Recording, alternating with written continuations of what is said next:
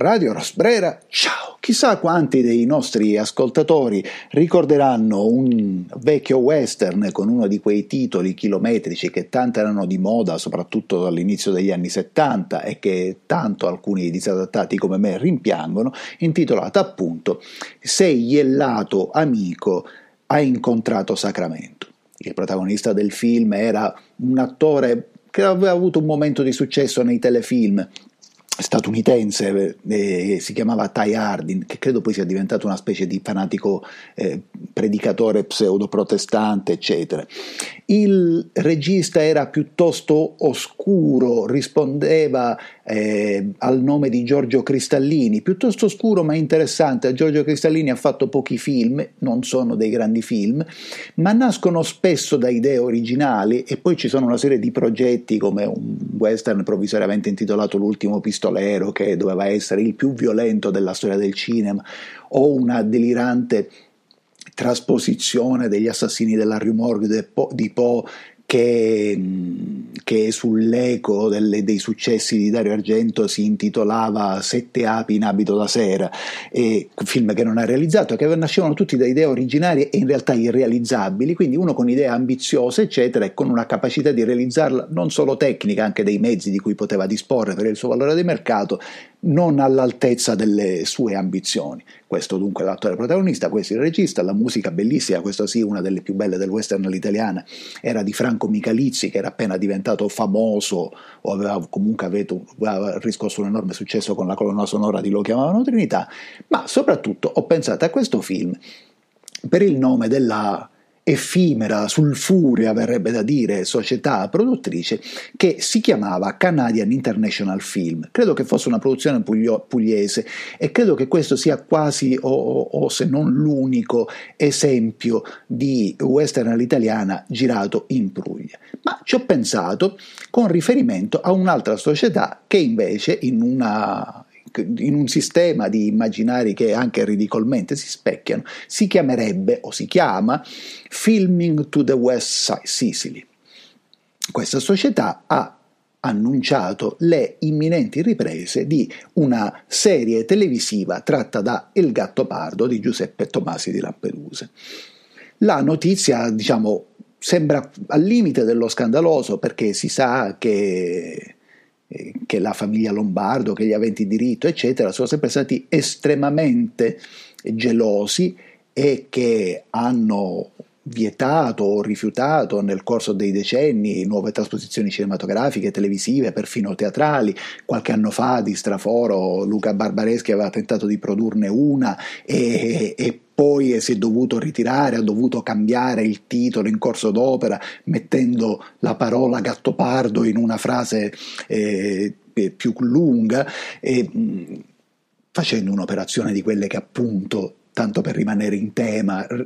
riecheggiavano quelle dei western, cioè dove usciva lo chiamavano Trinità e qualcuno faceva subito lo chiamavano Verità che usciva direttamente nei film di terza e quarta visione, nei cinema di terza e quarta visione, ma che dava a un pubblico svagato che andava a cinema più per toccare la fidanzata o il fidanzato o per fumare di nascosto, dava a quel pubblico svagato la percezione di vedere lo stesso film perché tanto non andavano esattamente a cinema per vedere il film. Dunque si annuncia questa nuova trasposizione del Gattopardo. Mm, notizie del genere sembrano anche buttate, quindi poi bisogna vedere se la storia le confermerà. Ma l'argomento evidentemente è di moda e io stesso posso testimoniare che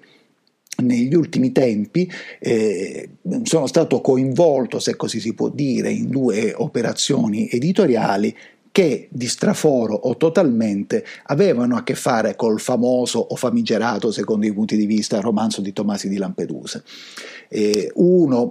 magari poi in futuro queste persone saranno anche ospiti di questa trasmissione, uno era, un, un, il primo libro era una sorta di flannery, di vagolamento per le strade di Palermo, che partiva, che prendeva le mosse, è un libro collettivo che prendeva le mosse dalla frase che sta sul frontone del Teatro Massimo di Palermo, l'arte rinnova i popoli e ne rivela la vita, vano delle scene il diletto, ove non miri a preparare l'avvenire, questa sarà una puntata di citazioni. E,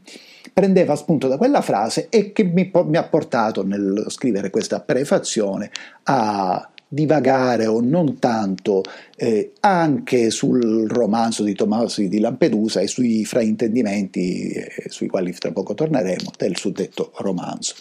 Più specifica invece era la richiesta per la postfazione di un libro eh, che raccoglie una serie di testi e che è dedicato appunto a, o che commemora, non so se commemora il verbo più giusto, che commemora comunque i 60 anni dall'uscita del film di Luchino Visconti una postfazione che era direttamente dedicata al film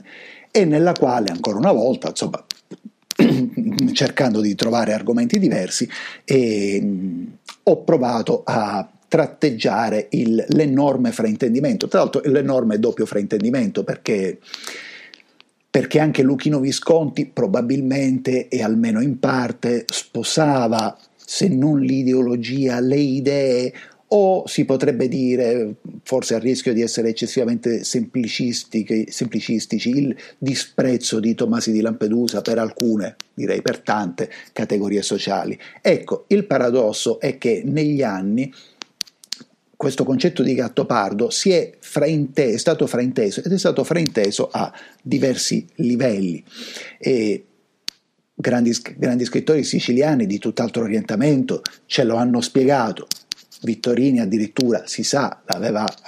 aveva rifiutato il romanzo di, Pira, di, di Tommasi di Lampedusa. E appunto Sciascia Leonardo Sciascia o Vincenzo Consolo ci avevano spiegato che i gattopardi non sono dei miti, non sono neanche dei personaggi positivi, sono, erano degli oziosi nobilastri che vegetavano nella, nei quartieri alti della città di Palermo, una città oziosa appunto, e questo credo che in passato, in un passato forse anche remoto, già ne abbiamo parlato, e in questo diciamo è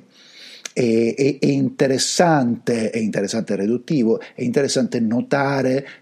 come la città di Palermo abbia dato poco alla storia artistica e culturale della nazione italiana, anche quando la nazione italiana non esisteva, abbia dato poco non solo se confrontata a, a, Roma o a Firenze, ma se confrontata a, a, Napoli, a Venezia, a Bologna, a Siena perfino, cioè città sensibilmente più piccole. Probabilmente le ragioni sono tante, però la città di Palermo ha avuto dei momenti prosperi, ma questi momenti prosperi non si sono mai tramutati in idee, non si sono quasi mai, non si sono quasi mai tramutati in mecenatismo dell'arte, o, è, è la più grande esplosione d'arte eh, dopo quella greca che comunque è portata da fuori, nella, nella, Sicilia e nella città di Palermo e soprattutto quella arabo-normanna, dunque ormai più o meno remota di mille anni. Ecco, i gattopardi dunque sono personaggi negativi, sono tra l'altro quelli che hanno eh, creato più o meno indirettamente o più o meno direttamente i presupposti per l'esistenza della mafia, perché loro stavano nei loro palazzi a organizzare le loro festicciole a Palermo e nel frattempo nasceva nelle campagne siciliane il concetto di latifondo, possedevano enormi appezzamenti di terreno gestiti da campieri, gestiti da i Don Calogero Sedara, per chi ha letto il film, il personaggio interpretato da Paolo Stoppa, perché ha, perché ha letto il libro, il personaggio interpretato da Paolo Stoppa, perché ha più memoria del film, e mm,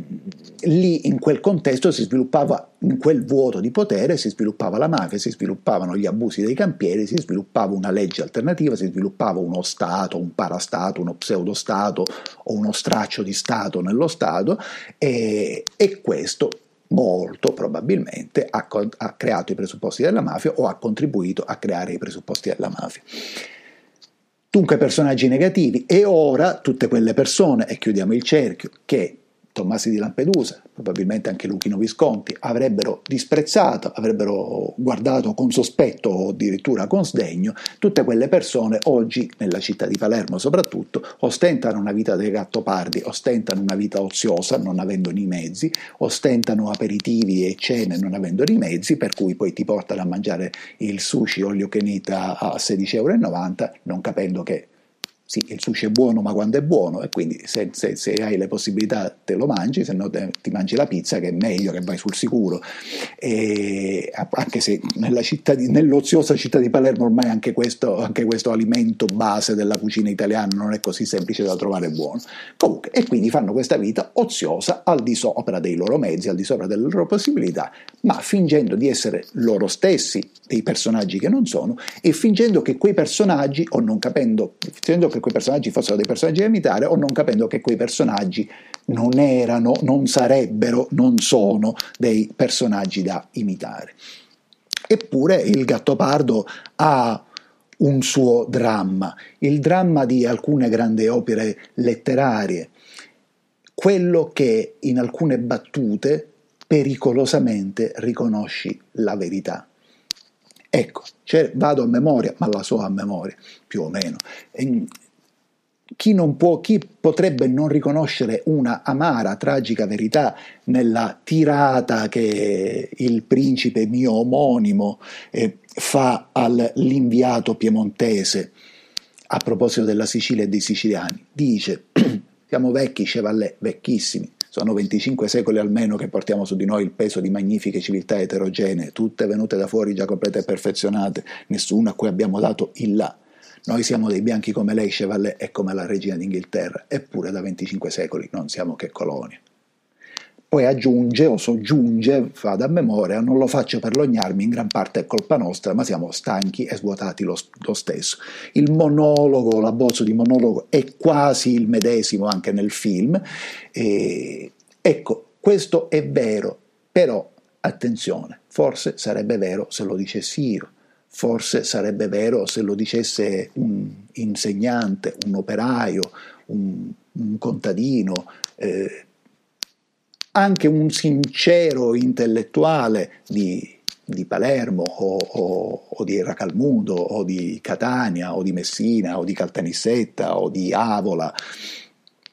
Non è vero se lo dice il, il principe di Salina, non è vero se lo dice un nobile o presunto tale. Ecco,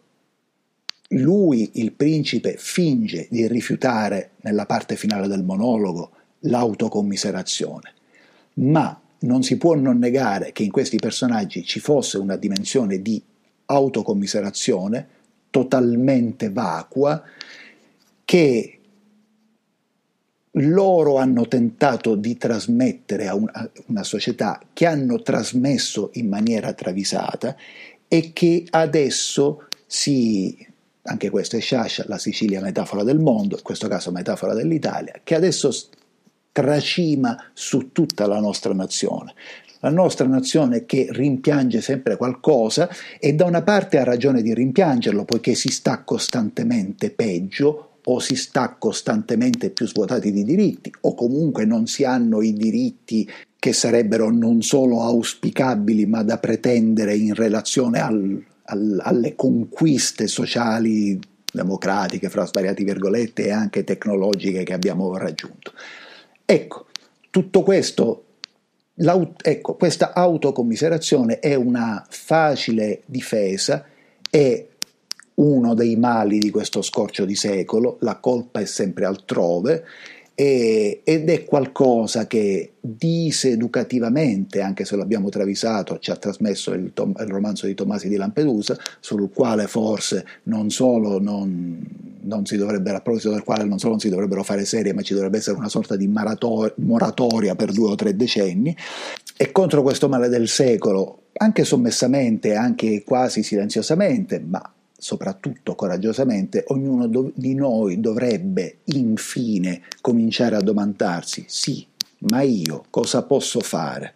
Certo, ma se non ci rendiamo conto di ciò che accade intorno a noi, se pensiamo che siano degli eroi, dei personaggi negativi, se cerchiamo facilmente, comodamente, suicidamente la colpa sempre altrove, mai ci domanderemo, sì, ma io cosa posso fare? Radio Rosbrera